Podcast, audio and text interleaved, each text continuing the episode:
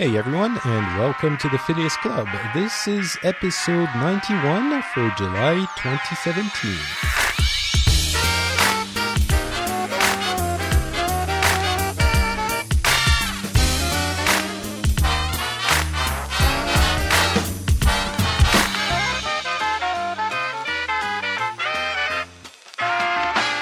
Hello, everyone, and welcome back to the Phileas Club. We are in July 2017. Uh, this is episode 91.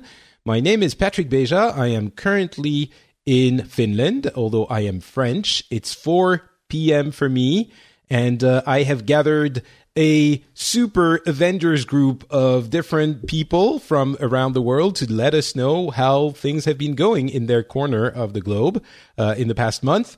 First, the triumphant return of Turki Al How are you doing, good sir? Hey, Patrick, I'm doing well. It's been a while.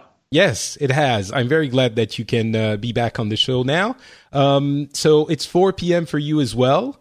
Um, yep. Just to try and situate everyone on the globe, we sort of have an army of um, old world people against one lone, very uh, far away Westerner that we're going to get to right after we talk to Bart, who's in Ireland. How's how's it going, Bart? It's four. It's two p.m. for you. It's two two p.m. for me, so I'm only two hours away from you guys. Uh, no, th- things are good here. Yeah, th- that's suspiciously succinct. It's like, well, things are good. when we get on to my story, there will be some nuance to that. Um, it's kind of like yeah. so when you're asking the question, "How are you today?" You're not. You don't really want to know, right? You don't want people to go like, "Oh, you know, my my mother-in-law is." doing stuff well, and like no. basically the answer can be 10 seconds or 10 minutes they're your only choices well we'll get to the 10 minutes part uh, soon enough before that though uh, welcoming back after a very long time, uh, Randy Jordan, Randy Deluxe from California. How's it going, good, sir? Good morning. You said you had a team of Avengers, and then you you pointed out I'm the only New World Avenger. So I guess that makes me Captain America. I, I have to I have to live with being uh, Stephen Rogers this well, morning. I'll take it we we all know that there are no superheroes in, in Europe or the Middle East or anywhere except America. So you have to be all of them. Mm-hmm.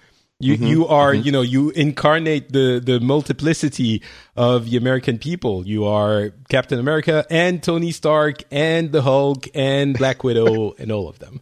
Oh wow! I, I would choose to be Black Widow if I could, could choose any of them. He's got some but, moves. That is because true. she can be incognito. That's the thing. Mm. Like that, I love Black Widow for the fact that she, if she wants to, she can put her hair up and go to the mall, and no one's going to know who she is.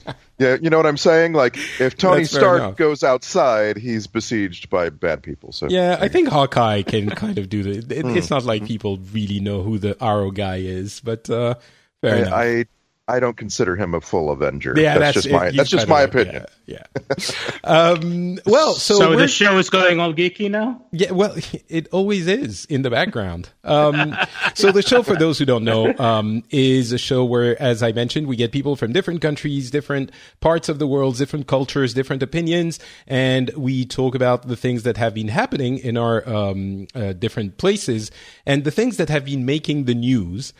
And um, I think so. Usually, I start because you know I'm I'm the boss Avenger. I'm like Tony Stark. I don't know if I want to be Tony Stark. He's kind of a jerk. But um, today, I think that we're gonna once again start with uh, the U.S. because let's be honest, I I feel bad talking, you know, putting the U.S. so much front and center for myriad of reasons um, in the past few months and year.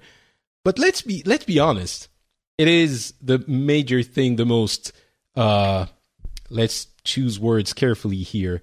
Um impactful. Impactful. Thank you, Randy. Um it, it is definitely the most impactful thing uh, happening in, in the world, I think, or the most fascinating or mesmerizing, kind of like a, a, when you know you can't take your eyes off a, a train wreck. Um, but we, I, I'm happy to have Randy on today because he is basically the most. Let me know if that's a, an unfair characterization, Randy, but mm. you're basically one of the most liberal West Coast uh, elite person that I have like elite me until elite. until elite. Okay, maybe not elite. Fair enough. um, that's but you know, you are you are extremely for the U.S. You are very vehement, um, and you're very left wing, and everything that's happening is angering you very much. So.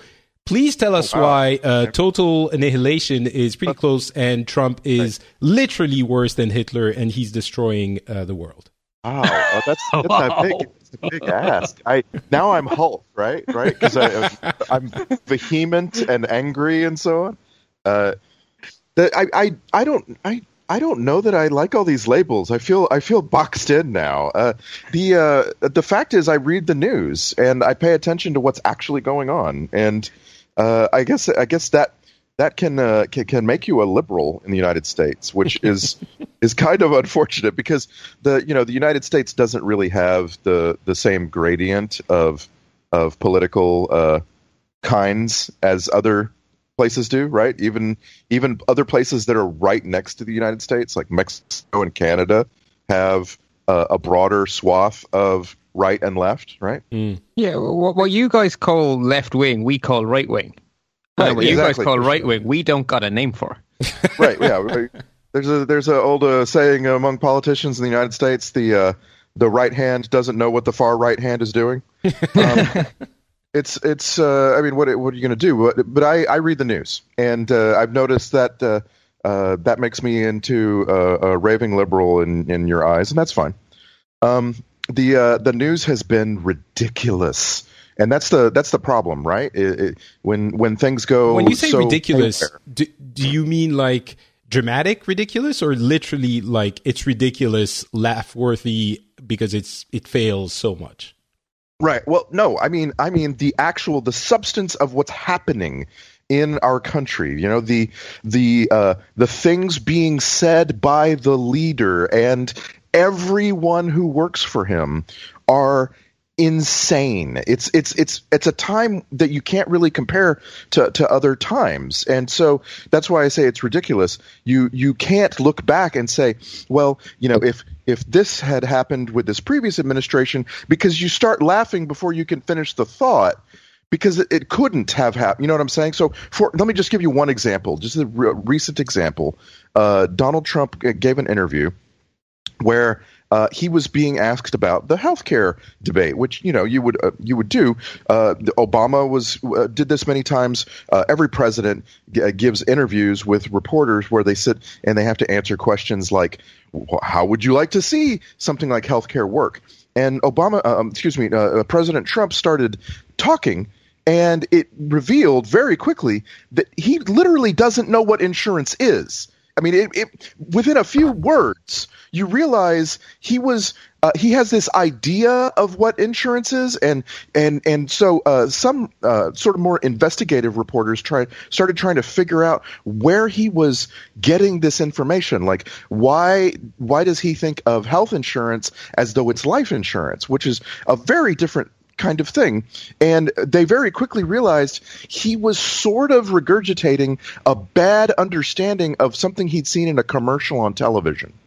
And uh, it was it was clearly a commercial for term life insurance, which is a scam product that you you know you don't even see advertised on on most channels. And it's just it's one of those things where it you can't you can't go anywhere with it. You can't you know you have to laugh. You have to call it ridiculous because if if this one occurrence had happened to President Obama, had happened to President Clinton, it would have been the defining scandal of their entire career, right? And this is something you probably didn't even hear about outside of the United States because it's such a, a low lying non scandal compared to all the others.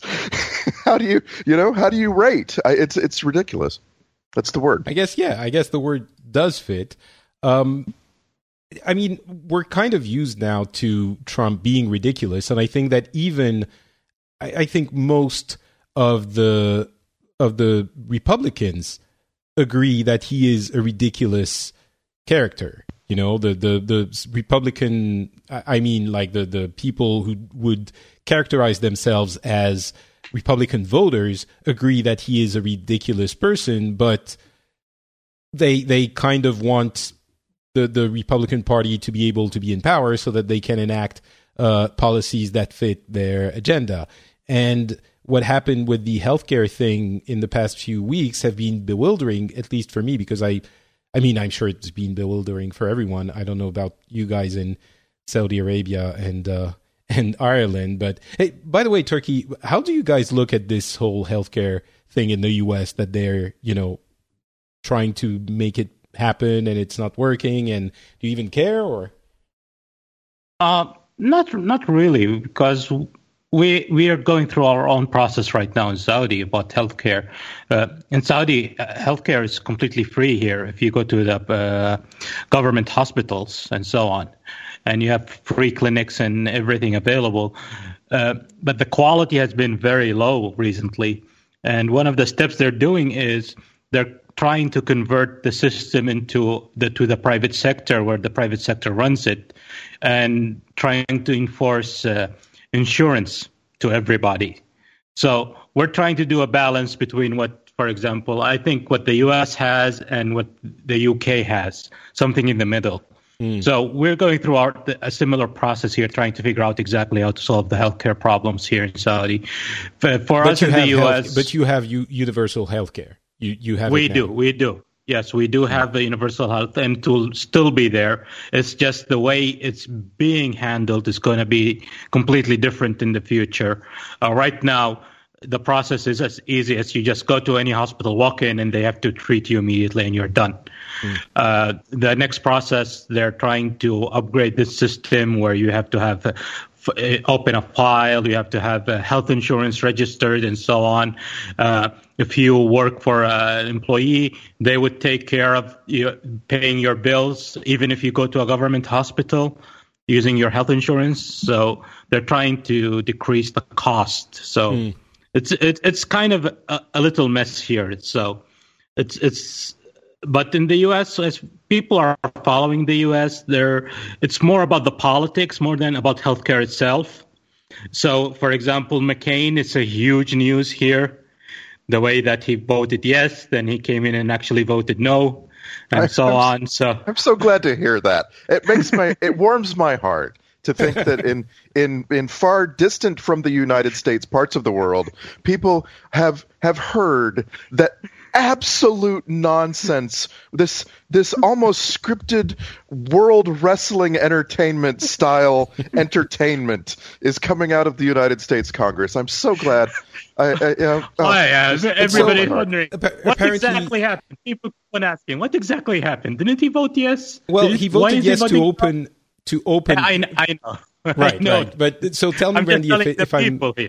if I'm correct or not. Uh, he first voted yes to open the possibility for the vote that would be that would mean it was the, the, the bill was completely shut down and they can't actually vote for it because it was budget reconcili- reconciliation where they needed a simple majority but they can only do it once per year right and so it's, he basically killed it completely for the whole year it's so sad that you know these words even what we we went and we went and put Republican majorities into the houses of Congress, and then they they come along and I mean this is it's really sad. I I I I okay, I, I, me, I find it funny, but it's sad. I I think we all agree, and I'm sure even the Americans agree. Uh, let explain to me again, in your view, as a raging liberal. I'm not trying to incite anything here.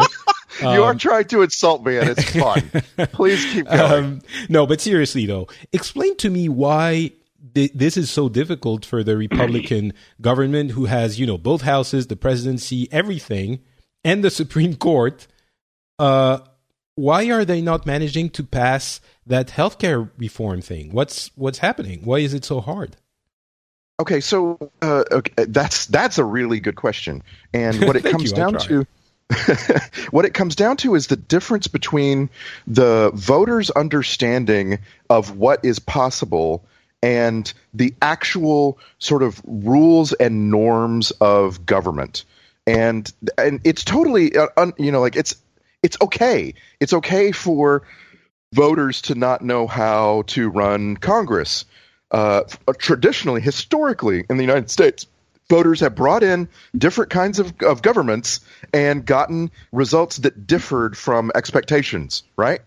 Right. But in the last uh, in the last 25 years, the United States has been swinging wildly to the right, and the people who are being sent to Congress are making promises that not not just promises that they have to modify, but they've been making promises to their constituents that are aren't possible under normal rules under under sort of the decorum of uh, the the past. So, So uh, can- we can you give us an decorum of the example? past under mathematics. Like Right, exactly. So, so we, uh, so we've reached this fever pitch where you have people in the United States, uh, in the Senate, for instance. Let's just take that as our example because we've been watching it this week with our mouths open.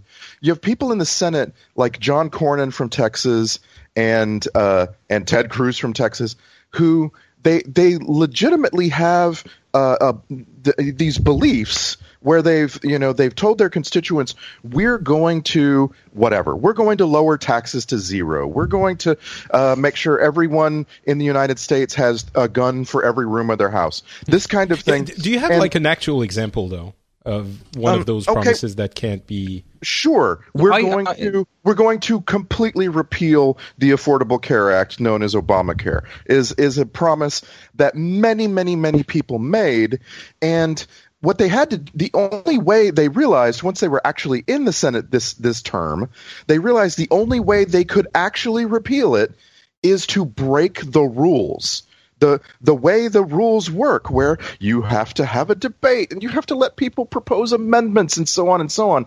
Make, makes them find out oh wow they they literally can't even get it done on paper much less when it comes time to go to the floor of the Senate and talk and vote and so on.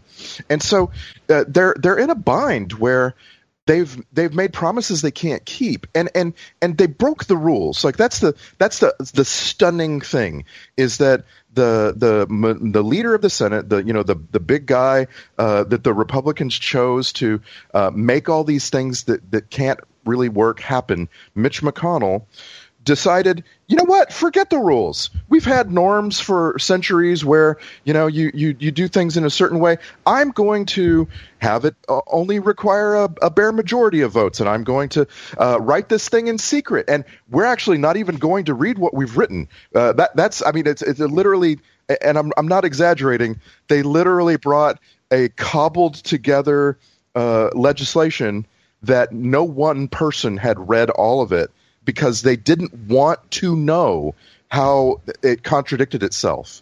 They they just wanted to pass anything, and they were they were uh, like uh, there were reports that some of it was written by hand and hadn't even been you know hadn't even been looked at by an expert or anything. It just it, it's just lunacy. But that's that's where you end up when you make promises you can't keep, right? And Um, this, Bart, Bart, you wanted to chime Well, in? I'd like to try the impossible. I'd like, I'd like to try explain Obamacare in two minutes or less and why. The, the biggest problem the Republicans have is they can't come up with an alternative because mathematics is in the way. So in America, it is. There is no way culturally America could ever accept single payer healthcare. It is going to be delivered by private companies. It is going to be private insurance, not state medicine. That is I, just like I, I have a solution. It's the I have the same solution for Americans accepting single payer healthcare as they accept as they will eventually accept gun control. kill, They're- killing they're- enough death and destruction. I Yes, that is exactly right. That That's horrible, exactly right? So but it's but it's the fact when when Americans wake up someday in 50 years and a beloved celebrity has been shot, they will suddenly get on board with gun control. And when a, when enough children are dying of easily prevented diseases, I think single payer will happen. Well, Okay. Well, well, okay. Let, let's assume for now that single payer is not going to happen this week, next week, or any time in the next few years, right? That seems like a reasonable starting point for an You, you know, explanation. I, and I, I, I'll give you this. I, I want you to go from here. I just want to say we could have said the same thing about uh, uh, uh, uh, about gay marriage. We could have said the same thing about uh, uh, certain kinds of equality right before it happened. Like just a few years ago, no one would have believed that the United States would. No one.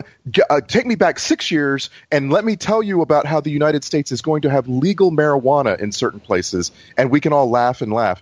So, right before these reforms happen. Uh, you always think this is never going to happen. That's all I wanted to say. But please, That's but a very optimistic point of view. I quite like that. Actually, I'm going to remember that. Um, good. But so taking it as given that you need a an insurer based market, then the only way insurance works is if there are a mix of healthy and sick people in the insurance, because otherwise the insurance is unavoidable. People Right. have to buy in before they get sick. So you need to have a great big diverse mix. So how do you get people to buy in? Well, the only way to do that is to make it like car insurance. You make them have to buy insurance. So there you have the mandate. Okay, that's stool number one of Obamacare, Romney Care then there are going to be people who physically cannot afford to buy insurance. So you're going to have to have some subsidies for those people. There's stool number two, the subsidies. And then you're probably going to need to pay for those subsidies because otherwise the whole thing isn't budget neutral. Therefore, you have to have tax increases on the rich to pay for the uh, subsidies for the poor. Therefore, you have the higher taxes. One, two, three legs, that's the stool. If you saw off either le- any one of those three legs, it collapses. Now, the Republicans really, really, really want to get rid of the taxes, but they also want to keep the stool standing up.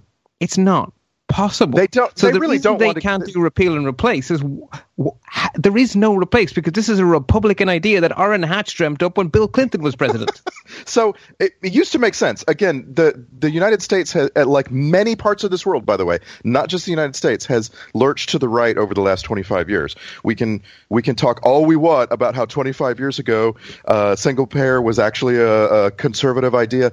Conservatives aren't the conservatives they used to be, right? Well, no, but And- Obamacare is idea because it's you, you're making the Yeah. market do the work. I mean, there is there is nothing more capitalist than Obamacare. But you would it- never guess that from watching Fox News. It's insane. I actually was against the Affordable Care Act at the time because I felt like it was such a gift to the middlemen delivering health care who don't need more money.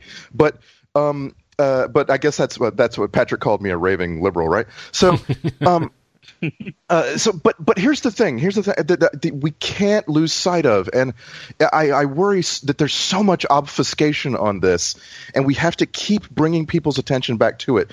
Conservatives in the United States don't care about the stool standing up, and what they've convinced themselves of is that all of the people that belong to one and a half of those three legs of the stool are undesirable people. That they and and that we've got to find a way to reverse that. And and like I say, I'm optimistic that it can be reversed. But as long as what you do you mean undesirable people? Like, can you expand Bunchers. on that? I I mean, I, well, I mean, the easy, the, the the easy, fast way to to that is conservatives don't like the poor. The poor tend to be brown skinned. That you know, you get what I'm saying, right? Like, Well, I do, a- but then then what I you know what I've learned, I think what we've all learned is that a lot of the people who did vote for Trump are modest people, you know, people who aren't people of means, but they just think I don't want healthcare, I want a job so that I can pay for my own damn doctor, you know. There- there's this whole- Donald Trump there's a- promised them better health care than Obamacare for cheaper. no, they don't. Yeah, well, uh, let's put Trump He did. aside No, for a second because we can't. But I don't that's think we so, hang can, on, you can't You say Trump him up. voters and then put Trump aside, right? He, they were conned by a master con artist I who agree, promised them the but my- mathematically impossible. I agree, I but will my give you the benefits is- of Obamacare by magic. Yes, I agree. I completely agree with that. But I think one of the common mistakes, and I was talking, uh, you know, with Scott Johnson about this on Twitter yesterday. One of the, uh, or maybe it was someone else, I can't remember. But one of the issues is that we're characterizing the Republican voters as the rich who hate the poor. And I think that is what Trump figured out. He No, the- met, he figured out how to speak to the poor in you know the the certain states certain demographics in a way that that appeals to them. And that way is you don't want government handouts. You're poor because you don't have a job. I will bring back the job. Of course it's all bullshit. But and then they will tell you you know every politician is giving you bullshit and i will disagree and i think this is uh, false equivalencies, and it's destroying the debate in America Yeah, but- and possibly in the other parts of the Okay, world. but- but that's- he's- But, but a lot of but a lot they're of poor. Republicans That's are my poor. point. They're poor. No, but a lot a lot of Republicans are poor. Exactly. A lot of That's Republicans are, are are white, are white poor people. They've always voted Republican because they're they're conservative and that's what they believe in. Yeah, Right, the- the- which the is why which is why what Randy is saying, you know, that the Republicans and the conservatives dislike, uh, you know, to simplify Okay. it, they don't like the poor I think I can. Is I it- think I can. I think I can stitch those back together because uh 100 out of 100 uh, senators in the United States Senate and over 400 members of the House of Representatives are rich people, and Hmm. and you you don't get to this sort of position of power without being able to spend a lot of someone's money to, to get here at, anymore. It used to be different. It used to be possible to have good ideas uh, alone and get there, but now you have to you you basically have to enrich yourself to get to, to Congress, and that disconnect has to be uh, uh, uh, sewn together. The the disconnect between uh, you know. Uh, there's there's a, a a leader of Republicans in the House of Representatives named Darrell Issa, who is fantastically wealthy. He's probably got more money than Donald Trump because Donald Trump lies about his wealth, but he's probably got more money than Donald Trump. What's he doing in the House of Representatives? And most importantly, how is he a Republican? How does he speak to the, the people of his district, which are uh, in a in a less affluent part of Southern California? And the answer is they just lie. You know that you lie to uh, you you watch conservative media and it's nothing but lies. You lie to each other, right? You you lie you you you tell people that you're actually a man of the people when you're living in a, a mansion on an island. Like th- it's just it's just a bunch of lies that bridge this gap, and we lie to ourselves all the time about the racism and about the the bigotries that justify these votes. A- a- And and that, all I'm saying is that maybe we need to start talking about it honestly, not accusingly, not like like viciously, but just start talking honestly. We have a guy on television in the United States named Tucker Carlson who is who is pushing a racist white nationalist agenda every single day.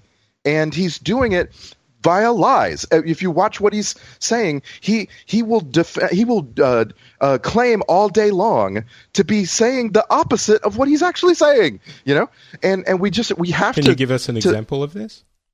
Oh gosh, I, I, I really, if, if you've if you've not seen Tucker Carlson on Fox News, for starters, congratulations, uh, and, and don't. But what uh, what uh, a, a lot of my uh, you know my conservative friends are absorbing when they watch him is uh, is this warning that immigrants are going to uh, are, are are doing horrible things in the United States, doing really bad things, uh, and we just we just had an episode, the most recent episode, maybe maybe most recent, of uh, uh, uh, an NPR podcast called uh, "This American Life."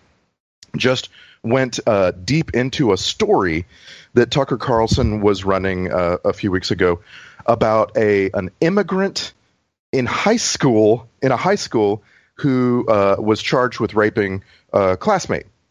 And when you when you uh, of course the the whole basis of the thing was a lie you know? But that's but that that will never get told right? No one will ever go back on his show and say actually turns out there wasn't a rape there. And the you know that we shouldn't be we shouldn't be uh, calling kids uh, you know illegal aliens anyway. But the the point is you know he breathlessly covered this story with all of these misconceptions and all of this misinformation in a way that gave his audience the red meat of those brown people from somewhere else are coming here and raping our our children.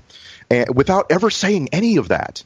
And and that's the thing that we've got to you know we've got to start talking honestly about again not not in a vicious way but we've got to you know, there's there have to be ways to let people know you're being lied to you believe things that are false that that's misinformation over there and and get people back to what what's the truth. And, and that's the reason why from Donald Trump down there's such a push to convince you that actual journalists are lying.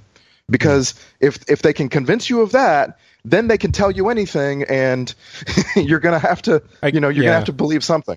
I kind I I do agree that this idea that journalists I mean certainly there is some you know theatric the, theatricality um, to the news that I wish wasn't there and even more so in the US but the idea that you know everyone's lying. It's all of these false equivalencies like oh the the the, this side is just as bad as this side.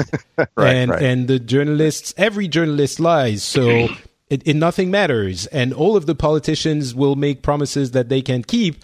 So none of it matters you know? So ev- they're all just as bad as one another. And that murkies the water. You know it's it's fud Well, and it makes here's- and, so- and sorry so bart we're gonna have to move on because we're spending a lot of I just time want on this but I, I, I think I, want to answer the. I want to answer three questions here, uh, all to all uh, in one summary, and that is compare what uh, Republicans in Congress are doing right now to try to just change healthcare in the United States to how Democrats in Congress only eight years ago did actually change healthcare in the United States, and and look at the the, the ways and means of the change, and you'll see you cannot point at those two different parties of politicians and say they're all the same, they do the same stuff.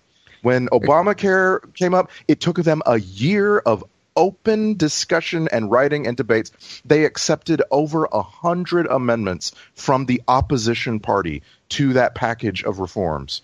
Uh, I mean, just, just, just it, it. When you actually get to that, if you honestly look at the difference in how these two groups of men mostly behave, you will see that the, the claim they're all the same is ludicrous. It's absolutely ludicrous. And all I can, the only offer, thing I can offer to explain why Republicans, the instant they get all, all the powers, would just start chopping off the legs of that stool is because one of the legs of that stool is poor people, and they don't care if poor people die they really actually don't. They can say all day long, "Oh, well actually we're we think our solution is going to be better for poor people," but they don't really care. Or they'd be following some rules and they'd be telling some truths to try to help those poor people. They actually hate I mean, That's we, my conclusion. We've talked about healthcare a number of times on this show, and people who have been listening for a while know that I really try to be to understand all different sides of each story, and you know the the the. I try to go beyond the aggravation and the Yeah. politicization and all of it, but on healthcare specifically, I don't know whether they they don't care or they're convinced that their solution would be better. But as we've gone into a number of times again, that would result the way, you know, healthcare works in the US right now and what they're trying to achieve would result in more people suffering from illnesses and yes, very likely dying. And that I don't think is an exaggeration or, you know, and I know that people listening, some of them are going to be shaking their head right now. And I would love to find a way of explaining this in, in a manner that would make people listening not shake their heads and understand that this is, you know, I'm sorry, but sometimes the actual reality is what it is. And healthcare cannot work. We've gone into this, so I don't want to go too much into it again. Healthcare does not work if everyone isn't participating. It's like the roads, it's like the military, it's like the police, it's like the firefighters, it's like infrastructure. That's the way it works.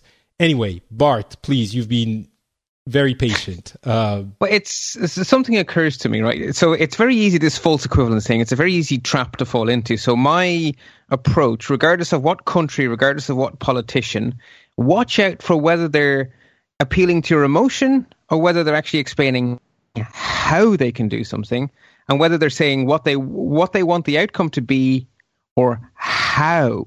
So Donald Trump will say, I'm going to give you the best healthcare you've ever had. And Hillary Clinton will explain a whole bunch of hows, really boring policy stuff. But that's the key question. Are they appealing to your emotion or are they explaining to you how we get from this reality to that reality and how it will work? And if they're not explaining how it will work, they're probably trying to con you. And that, that filter works in every country's politics. And it's a, it's a really good way to, to figure out who who's genuinely trying trying to solve the problem. You can still disagree completely with them, but at least they're trying to solve the problem.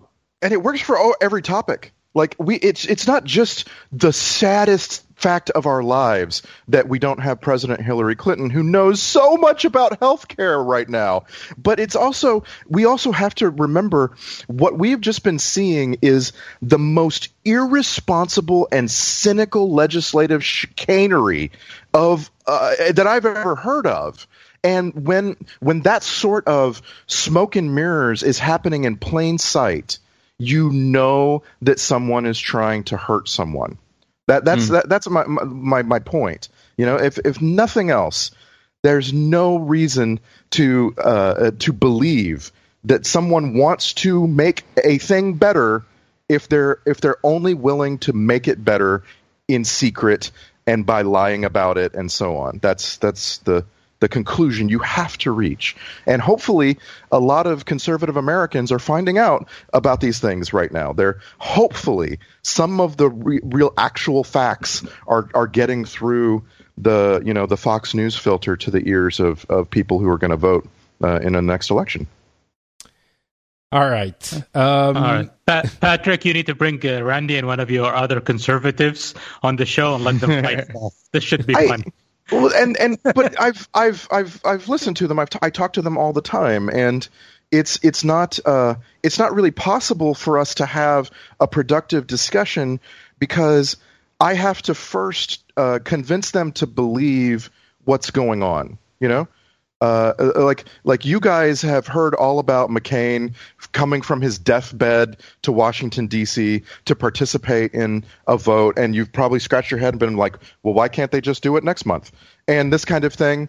Uh, Republicans, conservatives in the United States, really don't get this that news. They they turn on Fox News and they hear about this horrible thing that Barack Obama's daughter did or something and and you know like they really don't hear oh wow there's a there's a thing happening and what are the what's the substance of the thing and, and so I don't know how to I don't know how to debate them you know I have Yeah, to I have you, to sort you, you just proved my point. That's exactly what I was looking for. Should have been a very fun show. or I don't know, I, just I think mean, it would I- be very boring you know I, I to keep saying here's something that happened and they say no it didn't okay well okay.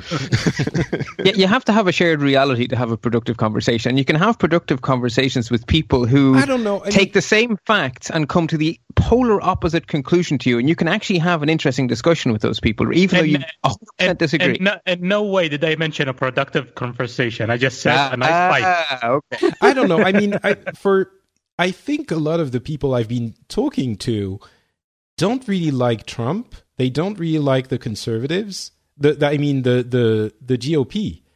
They don't. It's not like they're thinking. I think there's a, a disconnect in that a lot of the uh, Democrats, you know, are are convinced that the Republican base is in sync with the Republican uh, elected officials, right? I think no. that's a lot more the case with the, the Democrats and the elected officials of their party. I think they think alike and they are in sync. It I- seems to I- me, I maybe wanna- I, I, I'm not seeing it right, but I think a lot of the Republican voters are don't believe in anything Donald Trump says, uh, don't really care, and they just voted because you know he's going to pass this policy or he's going to do this specific thing that I care about or he is defending the Second Amendment or Hey, you know Patrick, can, these specific can, things. can we move?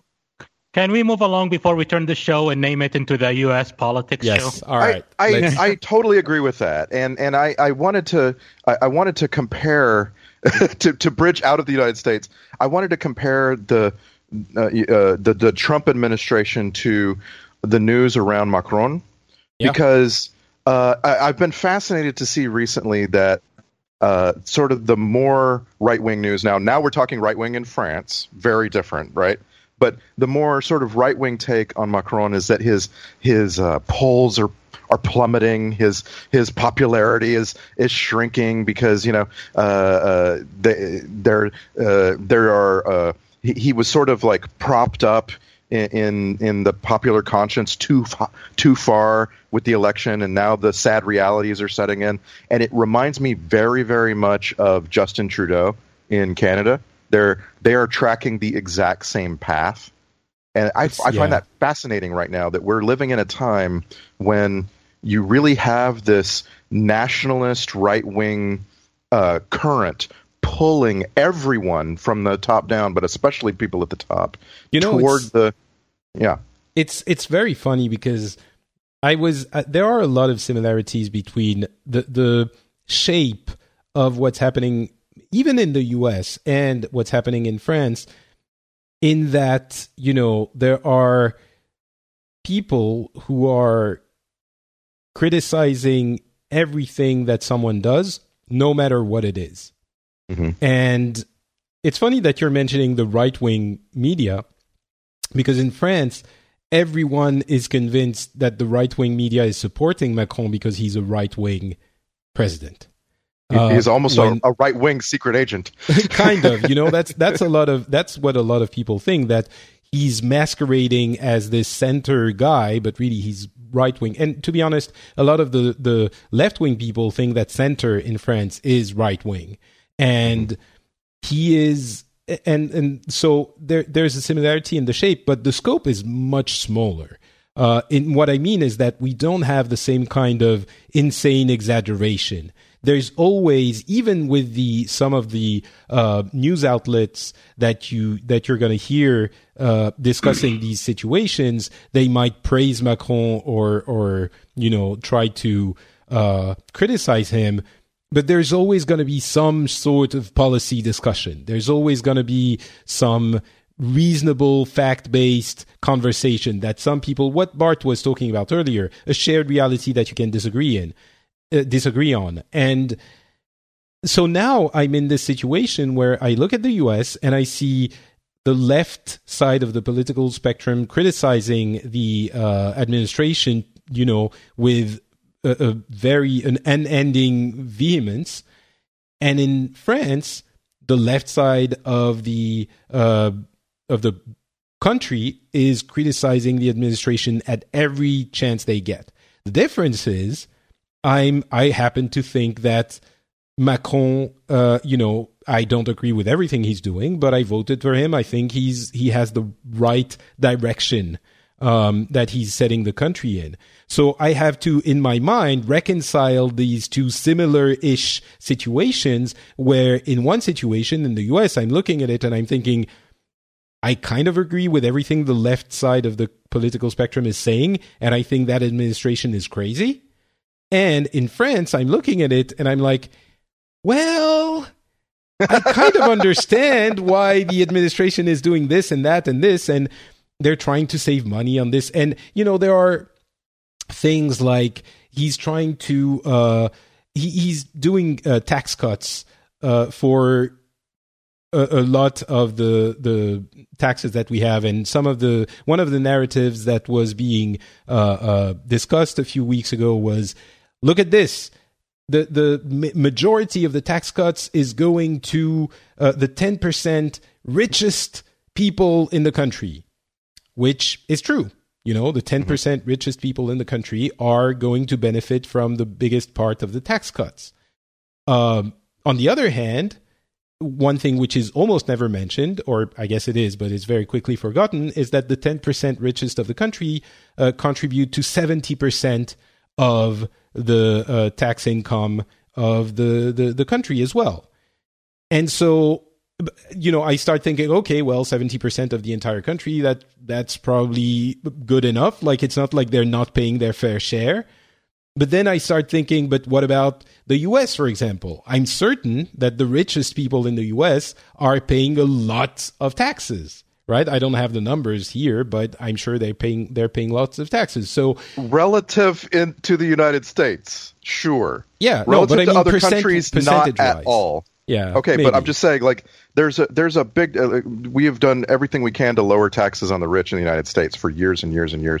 Every administration has been doing it. Uh, Obama even accidentally, when he had uh, Democrats in Congress, they they lowered taxes on the rich. Like it's it's not the same. Comparing Okay. the United Yeah. States to other countries, uh, yes, the, Well, the so that's- trends. Yes, Yeah, but that's why that's why I'm, I'm I have those two situations, and I think I look at the situation in France and I'm like, think this kind of makes sense. And there was a big uh, scandal uh, a few uh, a couple of weeks ago, which is why the uh, basically the honeymoon period is over now with Macron. Well, not over, but it's getting difficult for him to appear as perfect as he was a few weeks ago. Um, one of the issues was he is cutting the budget of the uh, army by 850 million euros, something like that, which is a big, a lot of money. And I mean, a big percentage of the budget. And his uh, chief of the armies was very unhappy about this, said he was. He uh, got basically put in his place in a very un uh, diplomatic manner, and he ended up resigning. Um, and so that was a big, a big thing. Uh, he's also cutting the um, uh, how do you call it? Like when you get money for for housing if you don't have enough to pay your rent. Uh, let's call Mm. it welfare. Okay, well, I guess welfare. Um, so it's how specifically for housing, uh, and it's about you get roughly, let's say, between two thirty and three hundred euros or four hundred euros, depending depending on your situation, and they want to reduce it by five euros, uh, and that was a big scandal. Well, not a big scandal, but you had the entire left part of the political spectrum again that was saying, well, five euros is a lot for a student, and trying to argue that this was a scandal. I personally, I don't know. You know, I really don't know where to. I understand that five euros is is something to a student, but it's and at the same time I'm thinking, but everyone has to make efforts, and at the same time I'm thinking, but the austerity hasn't been working for the past ten almost years and we need to be investing in and maybe but macron what he's doing is saving on the budget of the state which is very large in france. We have a lot of uh, state civil servants but he wants to invest uh, to kickstart the economy. And it's like it's all very confusing and i think that we're going in the right direction but I have a hard time reconciling my feelings in one instance and in the others. I don't know. I'm not making a lot of sense, but this is what's been happening in France in the past uh, in the past few weeks. I, Um, I really I, I really appreciated the uh, the over coverage of a story about Macron uh, being sort of responsible for clo- uh, for buying a shipyard. Shipyard in France was purchased by the government, and this is a big scandal recently. And uh, and I, I appreciate it because it's one of those things that in the past, and I, I, I know I've already said this on this episode, but in the past, it would have either been business as usual, right? So uh, the government is trying to keep an Italian shipping firm from taking over a shipyard that really should belong to the people of France. Uh, it either would have been nothing or it would have been a huge scandal. Uh, I, I, I don't. I'm not sure. I don't have enough of a of a read on the history of French politics, but I do know that reading the news right now, it's th- there. There's someone trying to make it a big scandal that Macron nationalized a shipyard, and so you know you have to stop and ask, wait, is this just the media now? Does this is this just the way that news reporting happens now, and we're going to always be wrong in someone's eyes everything that we do trying to govern? Because if so, that's fine. We're going to end up trading sides every election. Every election, the the pendulum's going to swing back and forth and back and forth because there will always be media, uh, you know, taking down the leader. But it's not. I don't think you know. There, I don't think the media is taking down the leader so much uh, in France. Maybe you're seeing it like this through the American media eyes, or I don't know. I Sure, think of course I am. Yes. I think there's definitely uh, uh, an opposition on the uh, an unhealthy opposition on the politics side, meaning that is what Macron was trying to fight actually, which was we won't do something because the other party is is proposing it, and now we're seeing that everything that Macron does is the end of the world. Again, with this, we really have to be careful to to specif- to specify that when you say this in France, there's nowhere near the same intensity as in in the US or even in the UK, from what I understand. Um, there's still relatively polite civil discourse and debate, but um, all right. Anyway, so that's what's been happening in France. Um, Turki. What's been uh, well? I don't know if you heard about what's been happening in France, but what's been happening in Saudi Arabia? Well, there was stuff happening in France. you guys don't care, right? I mean, We really don't care. so what, do you get? See, did you hear how sincere that was? Uh, it was Turki sincere. Um, I, I asked a question the last time I was on this epi- uh, this show with Turki, and I want to ask it again because it it was so fascinating. Uh, and times change, right? So right now, what is the po- the political or the sort of uh, international news landscape from your perspective? There, what what do you get told about? What are what are news outlets telling you? Like, where's the focus? Uh, you know, just i- i- is it only Saudi Arabia? Is it just outside? Where, what, what do you hear about? No, well, well, we basically at the top of the news is usually the U.S. Your politics Okay. are fun, so we enjoy Okay, that. Yeah, Uh, a lot of laughs, a lot of do you jokes, do you so- actually Yeah. do you actually? I- I don't want to go back to the U.S. again, but Yeah. Do you laugh at the U.S. or do you observe it with rev- not reverence but like Ah, serious? We we have the best, and I'm serious. I'm not joking. We have the best laughs ever. Thank you, Trump. I think that's It's a great reality TV show, except for the fact that it's real.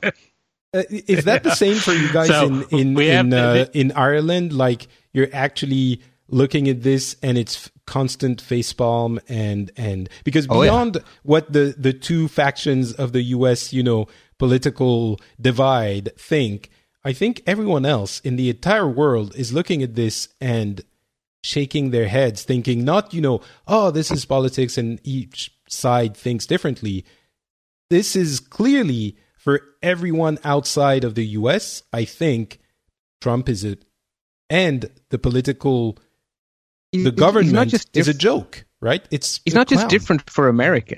Like he's just different. The, there is an entire planet's worth of leaders of countries. Trump isn't just different for being a, a, a different American. He's a different leader planet wide. I mean, he's he, he's he, right. he's okay, so unprecedented.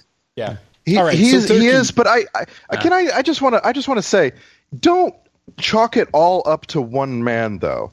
Like, don't don't allow yourself to say if only one of these other uh, high-profile Republicans was in the Oval Office, this would all be sane. Oh no, no, nobody, uh, nobody, nobody thinks that. The Republicans as- voted for him. End of story. Republicans are the same. like like like I, I- I just can't I, I can't imagine how, what we would be talking about if Mike Pence were president or if Mitch McConnell were president. But I promise you, we would be talking about the horrible, ridiculous things coming out of the White House. Uh, It it's will just be different. uh, It, it, it will be really It would be competent things that It- it appall will us. be different. but, like but we will I'm- be appalled, yes. but it would be competent. Exactly. It would be But- well No, executed. Yeah, no. but then- that's, okay. Let me, let me okay. Let me put it another way. As much as Macron is a noob, as much as Justin Trudeau is a a, a political naif, either of them could take any role in the United States government right now and do a better job of it, a lot better, a more informed job of it. And so we we focus on Trump because he's so uninformed and he's got zero intellectual curiosity. But just just because other other Republicans do have a little intellectual curiosity doesn't mean they have a lot. Don't don't forget that. That's a, that, you know we're we're freaking out over here. And by the way, you you were you were making it sound like in the United States we also don't uh, get the news and look at it the same way as you do overseas, and that's not true. I I follow a, a an organization called Crooked Media. If I don't know if you've if you've heard of them yet, but they're they're named after Donald Ran- Trump's uh, uh, insult. And Randy, think of we- it this way. I'll make it simple for you. Okay? okay, We have right now George W. Bush is a great president thanks to Trump. I think that, that I think that answers your That's- question. That's yeah. That's what I. That's what I hope people kind of kind of rem- remember. Y- you know, is that's- that that yes, I people would I would take a a a potion that had less poison in it, yes, I would. I would happily take the less poison potion. But you know, uh, it, it's it's not. Um, it, it's it's not fair to chalk it all up to one person. And by the way, that's what every conservative I ever talk to tells you. They tell you, "Oh, well, you know, I disagree with that too. It's just Trump."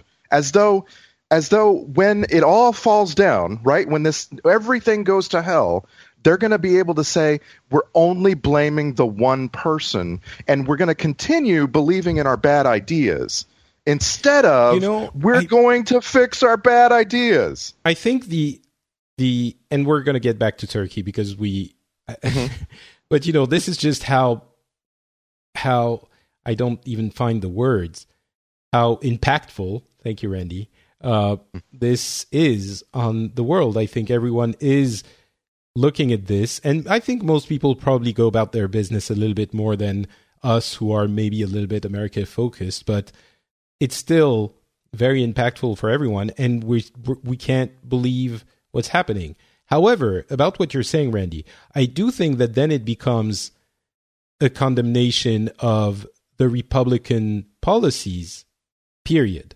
Like the second amendment uh the right to to choose the you know the i mean the being pro-life and these kinds of things and the death penalty again- and on those i think there would be a different kind of conversation Right, that right. would But, but that's what I'm getting at. Not a condemnation as much as a reasonable debate. Yes, yes. If you get rid of the lunatics in the way, you can have a reasonable debate. I completely agree with that. I'm just saying when a lunatic is re- finally removed, don't allow uh, you mean there are more case, lunatics, just less lunatic than this lunatic? A- absolutely, and and I, I know you know the no true Scotsman fallacy. We we are about to see it play out in real time. Right, When right. when finally we get rid of a lunatic, and people say, "There now now you, we can get back to." Uh, Let- implementing let- my bad beliefs as opposed to debating my bad beliefs. Just just a quick. Uh, Trump is a joke, and he's just fun to watch. His vice president is going to be more dangerous than him because he won't be acting out all of his policies publicly, and he would do everything that Trump is doing, but nobody would even know about it. That's the difference. You know, Correct. I don't think that he's just. There's this idea that he's fun to watch and he's a clown, and kind of implying that he's harmless. I think he is very harmful. No, no, no. I think not he's saying very he- harmful I'm not in saying, that- I'm not saying. I'm not saying he's harmless. I'm saying his harm. Everybody can see it. He's obvious when he's being harmful. Yeah, but when we're saying he's the other, the other, the other politicians, when they're harmful, it's hidden. They don't show it. I That's the agree, but he's doing something different from everyone else, which he is muddying the water so much that he's discrediting, he's attacking the media, which is a, a vital, you know, force in the balance of power in any democracy. He's discredit, he's harmful in ways that the other politicians are not so much or were not so much. And I don't think that. Yeah, uh, but I think that other politicians are now learning from him. yeah. So I, I exactly. don't think this is end. Even if he Yeah, is, he I leaves, this is going to continue as a trend. All right, Saudi Arabia. well- let's let's move on. Let's move on. Yeah, yeah. So I want to go back to that question about what Saudi Arabia All right. gets. So, for instance, let me give you an example. Uh, in the last, since the last episode of the Phileas Club, uh, North Korea has tested two missiles. Twice they've had a missile test where uh, the missile has left the ground and flown for over half an hour before returning to Earth. Uh, both cases in the Sea of Japan. And they they consider it a success. Uh, most of the observers in the rest of the world are like, "Eh, this is kind of sad." Um, I'm curious Well- about I, I'm curious about what Saudi Arabia gets in terms of news about that, and and then what it like. What is the tone? What is the meaning that the the news is giving you about it? Well, in Saudi, the, the news is basically, of course, the top news is local news. Then we go out to the regional news. We have Syria, we have Egypt, we have Qatar, we have Yemen. Those are all news that we covered always. Uh, then we go out from there. We go out to the US, followed by the UK with the Brexit, and then everything else comes after that. Okay. So so that's that's basically what people here follow up. It's local, regional, then international, and the international is like I would say 70, 80 percent U.S. politics, Brexit. Those are the top t- stories. Mm. Then we move on to the different stories, like the the Korean uh, story and their missiles and so on. But people don't worry about those too much. It's right. it's South, it's North Korea. It's so far. It's we don't have anything to do with it. We don't really interact. It's whatever happens is between uh, North Korea and the U.S. mostly, and Japan and other countries as well. So nobody really keeps tabs on North Korea right now. And and to be honest, I've I've mentioned this before. You have different types of people. The majority think North Korea is crazy, but you still have those minorities who think this is a brave person who's leading a country that's opposing the U.S which is which is interesting, you know, because uh, in case you haven't heard, the U.S. and China are kind of allies now, sort of allies. Like I realize that the U.S. spent the second half of the 20, 20th century uh, in proxy wars with China, right? That's yeah. uh, like where North Korea exists because the U.S. couldn't find a way to to beat China off of that peninsula. But I, I it, it, you know, the U.S. and China are partners at the very least now. Uh, and and again, I realize there's parts of China where you could go where the people are being told constantly that the U.S. is the big enemy, but it's not a you know it's it's not the thing that that so many people think it is. And I, I'm just like I'm curious, uh, like are there parts of the world like Saudi Arabia where people don't are, aren't anticipating a gigantic disaster when the United States gets dragged into the the coming Korean conflict? Yeah, but it's far. Go for it. Okay.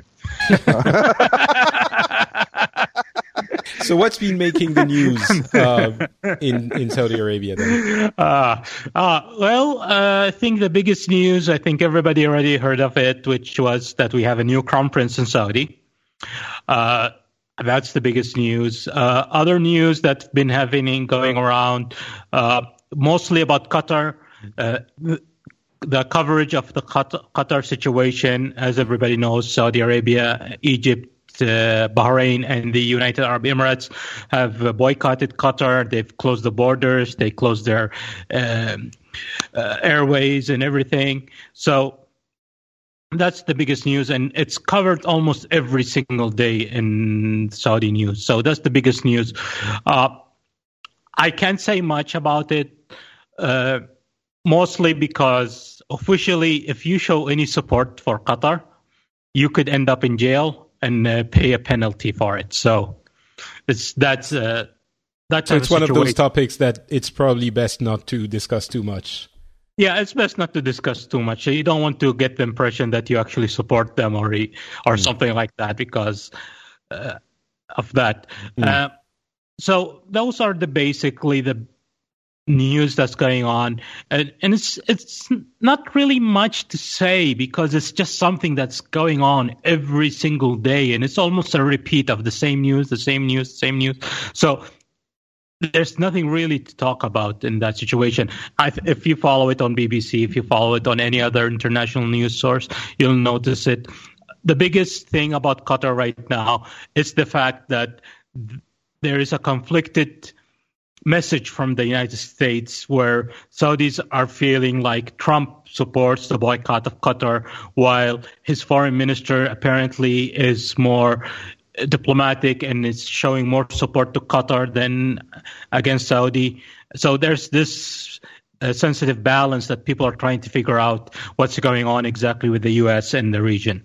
Mm, I think that's it's it's, a common it's so sentiment. sad it, it's really sad, isn't it, that the United States doesn't have a competent administration who uh, you know like knows anything because there it, it would have been it would have been so easy in uh, the previous administration for the Obama administration to navigate this particular path, right? I think there to was, be fair for any previous administration, it would have sure, been sure, sure. a lot well, uh, easier. But the, but well, the Bush, least, the Bush administration would, would have attacked. Uh, the, the, Bush administration would have attacked someone. You know, so, like uh, uh, it wouldn't have been. Uh, I guess that you can call that easy, yeah.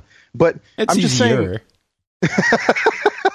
I'm just saying it's it's it's scary and sad because uh, you have no idea when when Trump literally like the, he a few weeks ago he went to Saudi Arabia, uh, told the Saudis that the United States supports them 100% in anything they do because he doesn't know what they do. And then and then went to Qatar, found out that that place exists, you know, and and and said the same thing to to different people. You know, went to Israel, said this said the same thing to different people, and it's it's just that's scary and sad. You know, like like why uh, uh the rest of the world kind of wants the these leaders to have a consistent policy and uh, you know the Trump administration can't have any policy because they don't know anything. So how just to finish up on that again, how close are we to total annihilation in your opinion, Randy? I don't. I, I, I, don't think we're close to total annihilation. I don't. Mm, I mean, I okay. How close do, are we to World think, War Three? I, I, you know, I, I, I, I think we're we've long ago we moved into a, a, place in this world where we have these regional conflicts and we let them play out as proxy wars, right? So the United States is is kind of in a proxy war with Russia uh, in Syria and and so on. I I I I mean, yes, a madman could could cause a lot of countries to align against a superpower, but I just don't think it's going to happen. I, I it's just not that you you you want to look at the past, the recent past, and say more of that is is what's going to happen, right? Okay. And uh, so, so, I just think more more proxy wars. Unfortunately, it stinks, but you know. Hmm. Um. All right, Bart, you've been very silent, so now is your time to shine and let us know everything we've said that is dumb. I, I, wouldn't do that. Um, yes, you would. maybe. Um, no, it's, it's, it's um, you know the news here in Ireland has sort of been dominated by very different things. Um, something I really want to want to mention because frankly it's a source of pride. So it didn't happen in July; it happened in June. But Ireland became the fourth nation on earth to uh, to have an openly gay head of government, which is our Prime Minister Leo Varadkar. And not only is he an openly gay head of government, he's also an immigrant. He is he's Irish Indian. Um, he was technically born in Ireland, but his father is Indian, and that barely made the news here. Both of those facts were completely irrelevant. In, they were like a throwaway sentence what the discussion was in the news was how his policies differed from his predecessors and whether him becoming prime minister would alter the government's policy on various matters. Was he to the right or to the left of our previous prime minister? How would he do in the next general election? And I thought, oh my God, how far have we come since I was a child growing up in rural Ireland that having an openly gay immigrant prime minister is not news? Mm. It's just, yeah, whatever. What's his policies like? And I, I, am really proud of Ireland for that. How did you got, get there?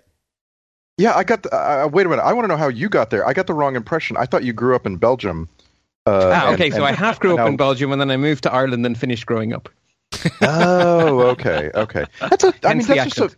That's a fascinating. Sure, the accent, but I mean, uh, you know, accents change, right? I. That's a fascinating story. The the Belgium to Ireland connection. That's just that's fascinating. I'm sorry. Go ahead. Yeah, so I mean, I just wanted to mention the fact that we've had that big change because uh, culturally that just proves, I think, the point you were making really early on, Randy, that you know, ten years from now the world may be really different. And right now, I can't imagine, you know, America with single payer, but ten years ago, I couldn't imagine a gay Irish prime minister. So, and and that's what uh, I want. I want to hear about a little bit more because, yeah, I do think you know we we have this constant debate between the people who think that everything's worse all the time and the people who think that everything's better all the time. Maybe everything is not the right word, but mostly we're going in the right direction. And I've had this conversation with my mom uh, a few weeks ago. She was visiting us in Finland, and and I've been, you know, trying to explain to her that objectively, statistically, crime is going down, uh, education is going up, poverty is going down. You know, all the the the the the statistical facts are showing that the world is moving in a better place but for some reason well it's not for some reason. I think we all know it's because of the constant news that need to tell us about the things that aren't going well that we think that everything's horrible all the time.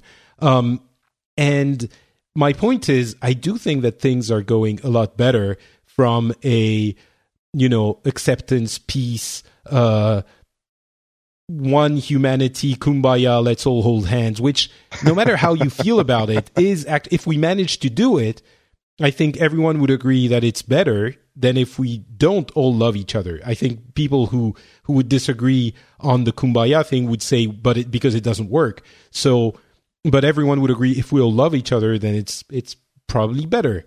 So mm-hmm. my question then, I get back to my question. How did you get, because my image of Ireland is not that. My image would be, you know, pretty conservative, uh, very attached to Christian values or, you know, um, kind of a religious okay. country. How we got here is not, isn't, well, there's two answers. There's a cynical answer and, well, they're probably, they're probably both half true. So the first thing to happen is that Ireland discovered that if you have a 12% corporate tax rate, you can get money into the country. And you can then begin to have a middle class. Instead of being a nation of farmers, Ireland became a nation of service industry. In Ireland, the vast, vast majority of people work in the service industry, be it banking, be it IT, be it pharmaceuticals. Which, you know, by the way, is a huge and constant problem for us because we all have companies that that have activity in France but have their offices in Ireland and don't yes. because they don't pay a lot of tax. And we are very very angry about this. But within 10 kilometers of my backside there is Intel Hewlett Packard uh, I think Microsoft have offices here. Basically I live in Ireland Silicon Valley. You you name a large company and their logo is somewhere within cycling distance of my house. Um, and so that's the first answer to that question. Ireland became cosmopolitan because of all these people coming in, right? Every, every one of those companies brought people from Silicon Valley to Ireland. They also brought money to Ireland, which meant that the Irish began to go abroad more. So that in itself made Ireland more open minded. But that's only half the answer. That's like a pull towards being more accepting. There was a push, and it was the fact that the Catholic Church in Ireland physically and sexually abused kids for decades wow. with the support of the government. And all, when that came out, and that came out in the last 20 years, when that came out, every word the bishop said was ignored. So whether whatever the bishops were talking about, they were completely undercut because they couldn't speak morally about anything. Because all anyone can think of, you bet the snot out of our children and then you abused them. And that is why when the church tried to protest about Ireland's gay marriage referendum, people didn't listen. When the church tried to protest about Ireland introducing divorce, people didn't listen because they had completely undermined themselves. I guess that's why I was looking for an easy thing to reproduce somewhere else, but I guess you don't want to do it that way. You yeah. really, really don't want to do it that way. The, the Although to be fair, I'm sure there have been abuse. Well, it's not. I'm sure there have been abuses and things like that, but maybe not as pervasive. But sorry, the issue is the systematic nature of it. So everyone accept, everyone understands that there are bad apples, but the, in Ireland it wasn't bad apples. It was it went to the very top to our cardinal, to the archbishops. It, it went all the way up. So th- that was the issue. Basically, what came out in the reports was not that there was ch- abuse because we knew that. What came out was that when told about the abuse, the churches first priority was to cover it up. And they actually used religious belief to intimidate victims into keeping quiet. If you talk about this, you will go to hell. Now think of that for cruelty. Mm. Followed by whatever happens, this cannot go to the police. We will deal with this entirely within our organization because we are above the law. And all we will do is move the priests who do this around. The theory being if they move around a lot, they will not have time to groom victims. That theory was horse poop. And so what the act the, the actual effect of that policy was that secret child molesters were moved around the country for decades, giving them fresh access to new victims. I, I mean, it's I, horrific. I, I really like the I really like the equation though that you're constructing, which is that you find out the truth then you adhere to it, right? Because you you cultivate a, a, a sensation among the people that you hmm. want mm. to know the actual truth, and then you get a gay leader. Like that's amazing. I love this. I love this. I, I, I would like for every country to to go through this. You know, I, I like get, get interested in the truth, get to the bottom of what's actually happening, and get mad at it. It's yeah, well, people certainly did. Yeah, that's that, and that undercut all of the normal arguments against gay rights. They were just they had the legs cut out from under them because people are going, "Why would I believe you on moral matters?" Mm. What's the state of the media now in Ireland? Is there, you know, That's, a lot of polarization? Is there what what's how's it? No. The, the way I would view it is, I it, no, it's not massively polarized. We don't have a Fox News and that kind of thing. It, it's it's quite humdrum and boring. The only thing that annoys me about the media here is that they don't dig as deep as I would like into issues. It's it's too superficial. It, it's too. I want a five second description and then we shall move on. It's like, hang on a sec, but that was a much deeper topic. Why are you moving on already? Mm. But it's it's not it's not that kind of party political because we're we're not a very polarized nation politically. We always have coalition governments because we have an electoral system that's first that's not first past the post. We have single transferable vote, which means that our parliament pretty accurately represents the views of the people, which means so, how know, many it, parties it, do you have? Like major, it, like it varies parties. all the time. At the moment, we have sort of uh, five significant parties, and then we have a sixth one that kind of annihilated itself, but I'm sure it'll come back.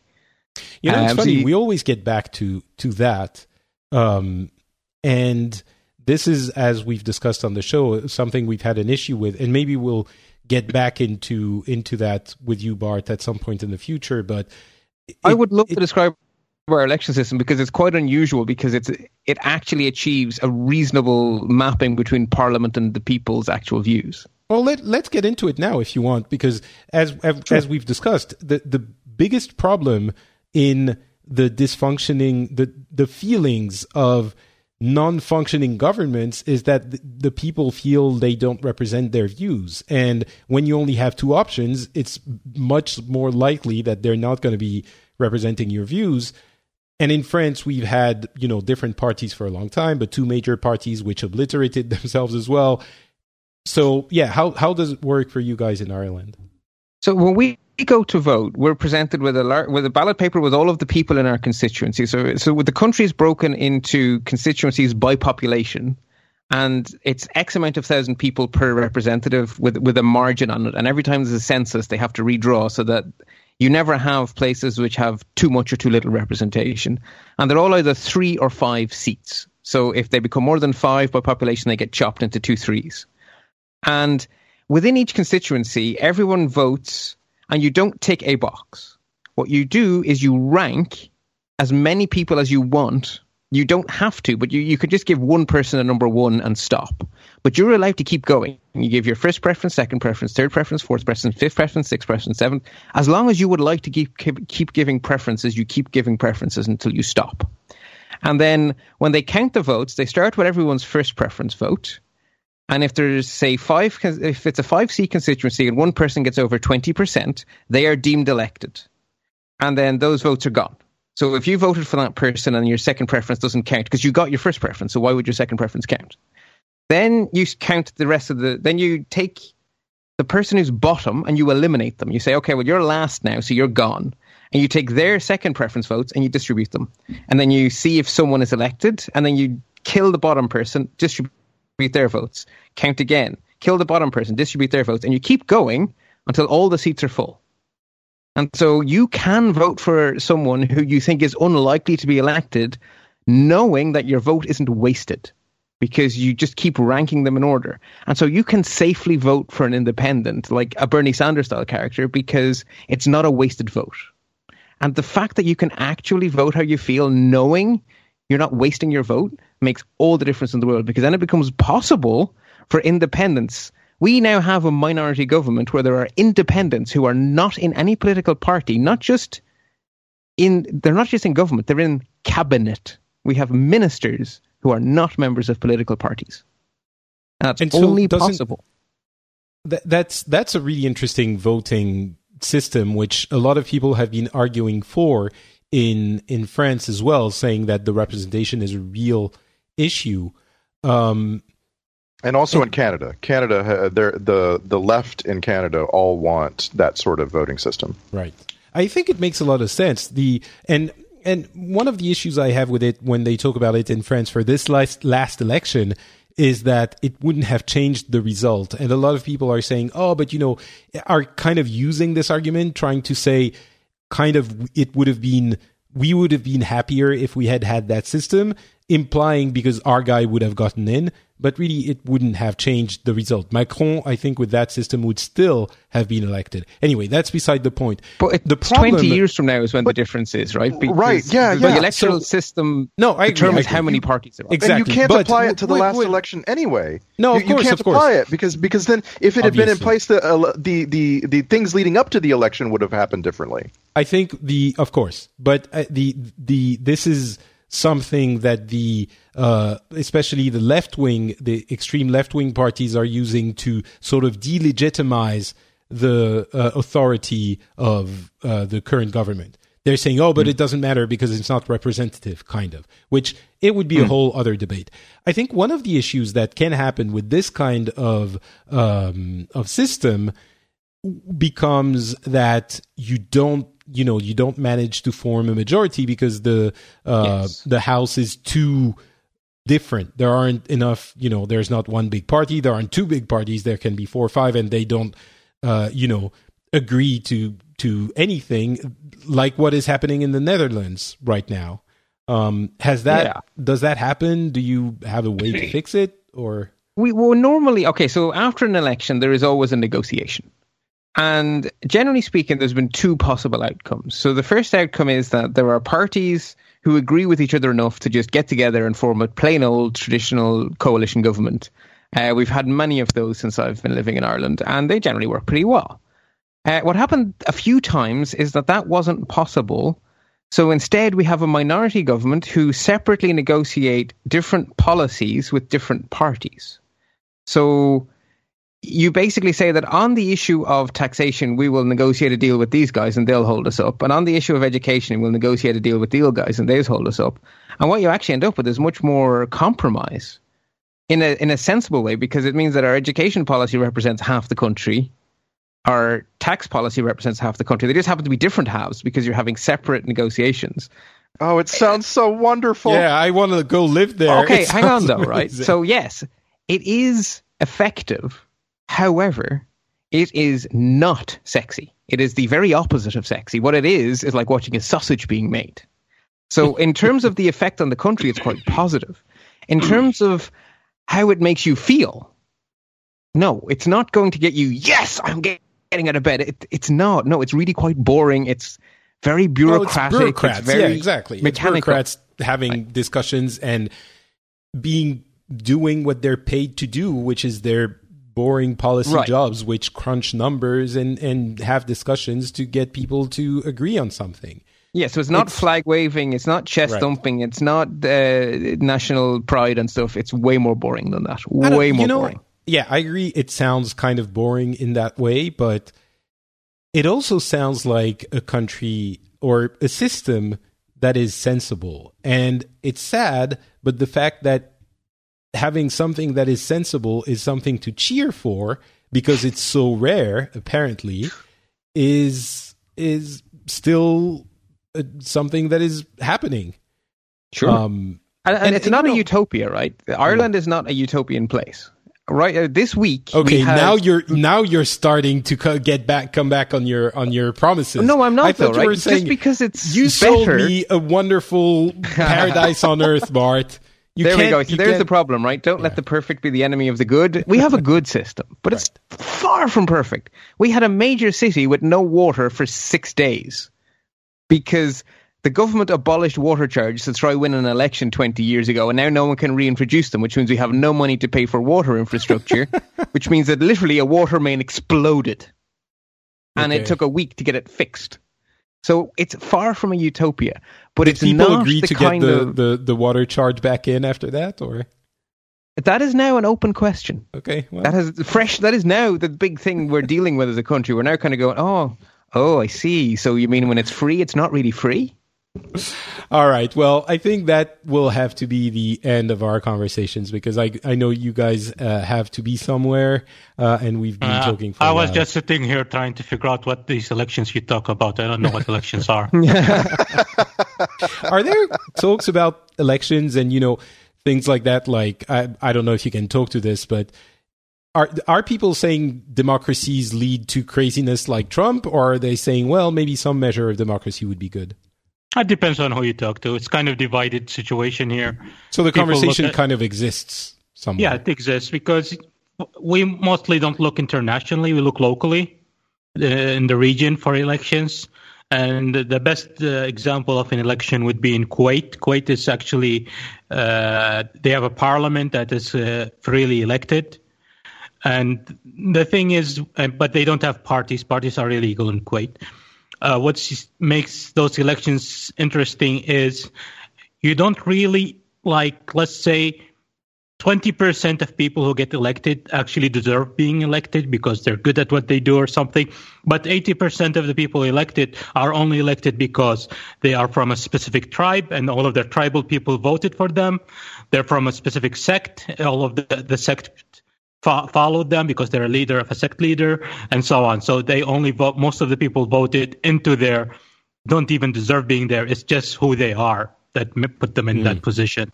So I guess you look at that, and probably the situation would be somewhat similar in Saudi Arabia. If there most was some- likely hmm. most likely it will be very similar to that and then we look to other elections but this is this is the closest thing that we think would happen in Saudi if we have those elections, and and the religious uh, elite would most likely take at least fifty percent of the parliament here in Saudi if there is free elections.